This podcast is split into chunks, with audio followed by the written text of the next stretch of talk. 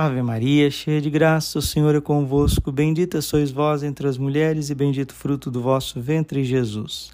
Santa Maria, Mãe de Deus, rogai por nós, pecadores, agora e na hora de nossa morte. Amém. Vinde, Espírito Santo, vinde por meio da poderosa intercessão do Imaculado Coração de Maria, vossa amadíssima esposa.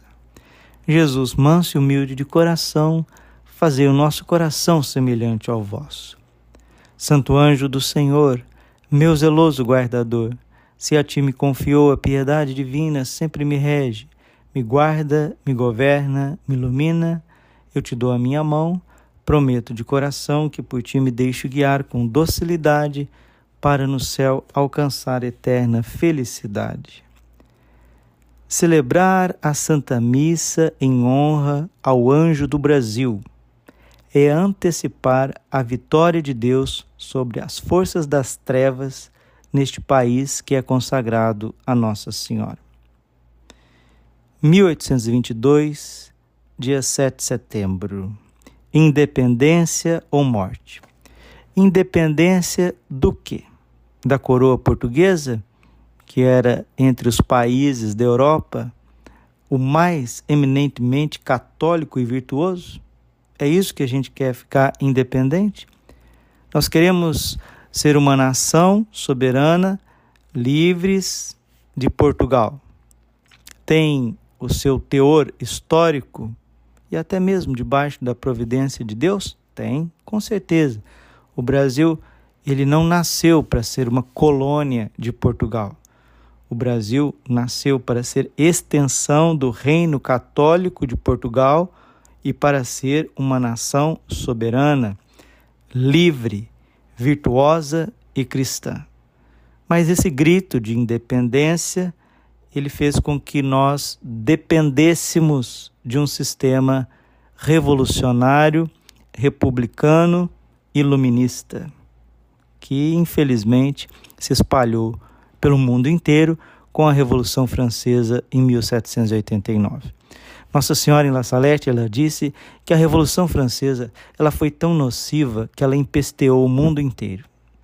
E no ano de 1820, os tentáculos da Revolução Francesa estavam também tocando Portugal, que fez com que a família real viesse para o Brasil e chegasse aqui também nesse contexto revolucionário. Aliás, de 1500 para cá, o mundo vive debaixo de revolução. E a revolução é essencialmente essa: tirar Deus do centro para colocar o homem no centro. Mas a gente já viu no Evangelho, naquele episódio que nosso Senhor Jesus Cristo diz aos apóstolos, né, pergunta aos apóstolos, melhor dizendo, e vós, quem dizeis que eu sou? Ah, uns dizem que é Jeremias, outros Elias, João Batista, um dos profetas. Simão Pedro tomou a palavra e disse: Tu és o Messias, tu és o Filho de Deus vivo, aquele que devia vir a este mundo. Tu és o Cristo, o Filho de Deus vivo, aquele que devia vir a este mundo. Jesus elogia Pedro: Feliz és tu, Simão, porque não foi a carne nem o sangue que te revelou isso mas o meu Pai que está nos céus. E eu te declaro que tu és Pedro, e sobre esta pedra eu edificarei a minha igreja. Dar-te-ei as chaves do reino dos céus. O que ligares na terra, eu ligarei no céu. O que desligares na terra, eu desligarei nos céus. E as portas do inferno não prevalecerão contra ela. Jesus fundou a igreja, deu as chaves para São Pedro, fundou o papado e daqui um pouquinho ele começa a dizer que ele ia passar por sofrimentos e ia morrer numa cruz, condenado pelos judeus. O mesmo São Pedro, iluminado pelo Espírito Santo, o Pai agindo no coração dele, chama Jesus à parte depois de Jesus ter mostrado para ele o seu caminho de cruz e começa a conversar com ele. Não, isso não vai acontecer com o Senhor, não, Jesus, isso e aquilo. E daqui um pouquinho, nosso Senhor percebe que o espírito maligno já estava tomando conta da cabeça presunçosa de São Pedro. Quando São Pedro tomou o centro da situação, Satanás começou a agir nele. Tá vendo? Quando o homem toma o centro, Satanás deita e rola. Por isso que de 1500 para cá, Revolução Protestante, Revolução Francesa, Revolução Comunista Bolchevista e agora esta revolução que nós contemplamos depois de 2019, com todo esse cenário catastrófico que fez com que mudasse o tecido social no mundo inteiro. O Brasil é um dos países mais importantes do mundo, em tantos sentidos, mas principalmente por conta dos seus recursos naturais e de oferecer ao mundo um ponto de equilíbrio. Sim. E aqui no Brasil, Nossa Senhora tem um projeto para que esse país seja um sacrário vivo do mundo. Então, as forças que estão de fora querem influenciar o nosso Brasil. Deixa eu explicar uma coisa aqui, rapidinho. Qual que foi o maior império de todos os tempos? Se você dizer, diz, disser que é o Império Romano, você vai errar. O maior império de todos os tempos foi o Império Britânico. Ele dominou 24% do território mundial. Ele caiu em 1997, bem recente, com as colônias britânicas ficando independentes. O Reino Unido se tornou o quartel-general das revoluções, inclusive a Revolução Francesa, porque foi a Revolução Francesa que inflamou o Ocidente todo e nós estamos nessa situação que estamos. Depois dessas revoluções, Nossa Senhora começou a aparecer intensamente e os santos também começaram a profetizar. São João Bosco falou muito daquilo que vai acontecer no mundo. Por exemplo, digo para vocês algumas profecias de São João Bosco a respeito desses tempos que vivemos. Ele diz assim: Guerras entre os príncipes e súditos, entre o dogma e o erro, entre a luz e as trevas, entre o pobre e o rico. Que um grandioso acontecimento se está preparando no céu para fazer pasmar toda a gente. Será que São João Bosco, nesses sonhos proféticos, nessa iluminação que ele recebia, ele está referindo aqui ao aviso, ao milagre e ao castigo, ao terceiro segredo de Fátima? Continua o santo fundador dos salesianos.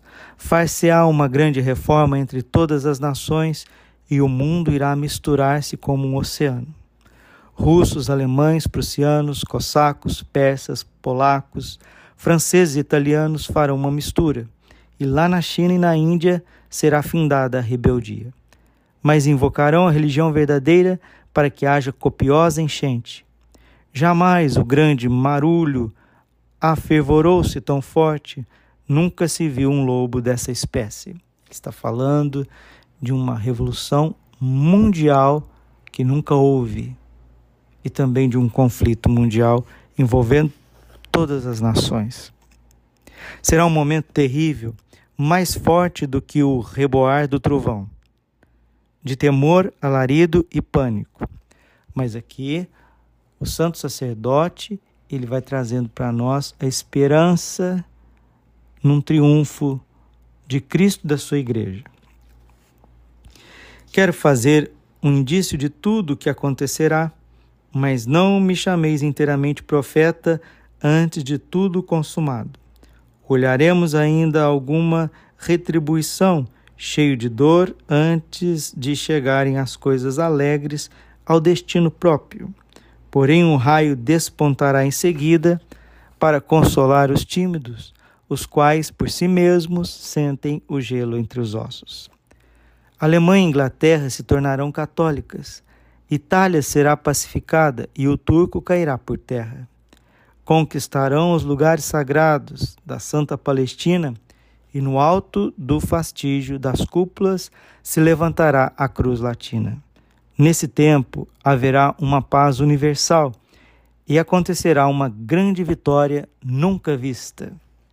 São João Bosco fala do triunfo de Cristo da sua igreja praticamente 50 anos antes de Nossa Senhora falar que o seu coração imaculado irá triunfar. O triunfo do coração imaculado de Maria é o triunfo do catolicismo. Mas antes deste triunfo, muita luta. Antes deste, deste triunfo, as forças revolucionárias vindas de fora vão quebrar, vão destruir e vão querer aniquilar as verdadeiras democracias, sobretudo se forem católicas como o Brasil. O padre Júlio Maria Lombardi, no seu belíssimo livro O Fim do Mundo Está Próximo, foi escrito em 1936. Tem o imprimatur da igreja e o seu bispo gostava muito de ler este livro. O padre Júlio Maria diz assim, na página 57, 58 e 59. Vale a pena ter esse livro, ler e compreender é, a profundidade da fé católica neste ponto que refere-se ao fim dos tempos, esse tempo de paz, e depois, sim, só no tempo de Deus, o fim do mundo. Mas para estes tempos que nós estamos vivendo, o Brasil não figura nas negregadas profecias dos santos? Quererá dizer isso que ele nada há de sofrer? Pergunta o padre Júlio Maria Lombardi. E responde: absolutamente não. Nenhum profeta brasileiro se levantou ainda para predizer os cataclismas da sua terra. Porém, basta um olhar atento para poder profetizar sem ser profeta o que nos espera no futuro. Profetizar sem ser profeta o que nos espera no futuro. Basta a pessoa é, buscar a verdade com afinco, do ponto de vista racional, ela consegue antever algumas coisas que podem acontecer, sobretudo no âmbito social. Deixo para o capítulo seguinte a narração completa de uma aparição de Maria Santíssima no Nordeste do Brasil, predizendo coisas tristíssimas para a nossa pátria. Aqui o padre Júlio Maria está referindo-se a Simbres, Nossa Senhora das Graças. E o que que Nossa Senhora das Graças em Simbres ela predisse? E o padre aqui como um verdadeiro pastor que conhece o Brasil por dentro, no interior, né? De andar para todos os lados, também de ser um homem de muito estudo, ele vai colocar categoricamente uma radiografia do Brasil, assim como São João Bosco fez uma radiografia do mundo. O padre Júlio Maria fala do Brasil. A derrota financeira, a crise de caráter, os escândalos do sexualismo, os horrores do nudismo nas praias, o divórcio, sempre cada vez mais crescente, as modas cada dia mais deprimentes, a desonestidade dos governantes, a desunião das famílias, a revolta surda contra os governos, que cada dia esmagam mais e mais a classe operária, com impostos vexatórios, etc., etc. Tudo isso mostra a prova, a decadência, a queda, o abismo, a revolta, a guerra, a perda da fé e da moral, a dissolução de uma organização apodrecida. O padre está falando do futuro do Brasil se ele não se converter. Chegará a hora da dissolução completa. A guerra europeia há de se desencadear uma revolução mundial. Isso ainda não aconteceu. E o Brasil, mais do que outros países, está prestes a sacudir o jogo e entrar em luta. As sociedades secretas e o sionismo, os dois tramadores de revoltas, nas trevas da noite, hão de aproveitar do momento para executar os seus planos de domínio mundial. O protestantismo e o espiritismo, por sua vez, cheios de ódio contra a igreja, nada pouparão para perder um país que eles odeiam, porque este país é essencialmente católico. O ateísmo prático, que abre os braços ao nefando comunismo, aproveitará a ocasião azada para um desabafo em conjunto com os outros de suas senhas satânicas contra o catolicismo. Todos se unirão para se livrar de vez e legalmente dos Dez Mandamentos, da lei divina e das peias já insuportáveis do matrimônio. Oh, sem dúvida, a nossa população é católica, porém até hoje não compreende bastante o seu papel social, não escolhendo governantes que respeitem a sua fé, mas estragando cada vez mais o tecido social, entregando as rédeas dos governos, tanto municipais quanto estaduais e federais, às mãos daqueles que não partilham a sua crença. O povo é católico, sim, como é o povo francês que entregou à maçonaria a corda e o patíbulo com que os sectários o enforcaram hoje na praça pública. Para uma nação ser católica, não basta o povo sê-lo, é preciso que os governantes o sejam tanto e mais ainda do que ele. Posso o exemplo da França, tiranizada por uma dúzia de revolucionários iluministas, como o México estrangulado por uns ateus, como da Rússia, assassinada pela fome por uns exploradores, como a Espanha banhada no sangue de seus filhos, servi-nos-ão de aviso. A história do passado é a mestra da vida do futuro, para quem sabe observar os fatos e seguir o seu desenrolar através do tempo. O Brasil é católico, não há dúvida, mas quantos maus católicos, católicos tíbios e até indignos, há em nossa terra, e são estes os que preparam a ruína de seu país e da sua religião. religião. O padre Júlio Maria, ele diz aqui que são os maus católicos que vão trair e destruir o Brasil, entregando o Brasil aos seus inimigos, internos e externos. Abramos os olhos enquanto é tempo e tomemos precauções contra o mal, antes que ele seja irremediável. Amanhã talvez seja tarde demais. Palavras proféticas do padre Júlio Maria Lombardi, missionário sacramentino belga que trabalhou no Brasil e derramou seu sangue também pela igreja do nosso país. São Paulo diz em 1 Coríntios 7, 29: o tempo é breve e precisamos estar atentos ao que está acontecendo, não é? A revolução vem de fora. Invadiu Portugal e fez com que Portugal se tornasse também uma república iluminista. Mas o plano de Deus não muda. O que fizeram em Portugal, fizeram no Brasil. E hoje nós estamos colhendo não é? as dificuldades daquele tempo. Qual tipo de independência que a gente quer proclamar? A independência de Deus? A independência dos santos mandamentos, dos sacramentos? A independência da família, dos valores? Ou queremos ser independentes do pecado, das drogas, da mentira, da hipocrisia.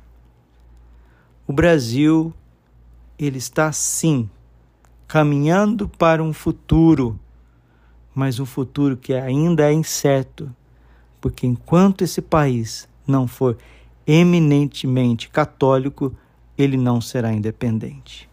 Glória ao Pai, ao Filho e ao Espírito Santo como era no princípio, agora e sempre. Amém. Coração Imaculado de Maria, confiança, saúde e vitória a mim.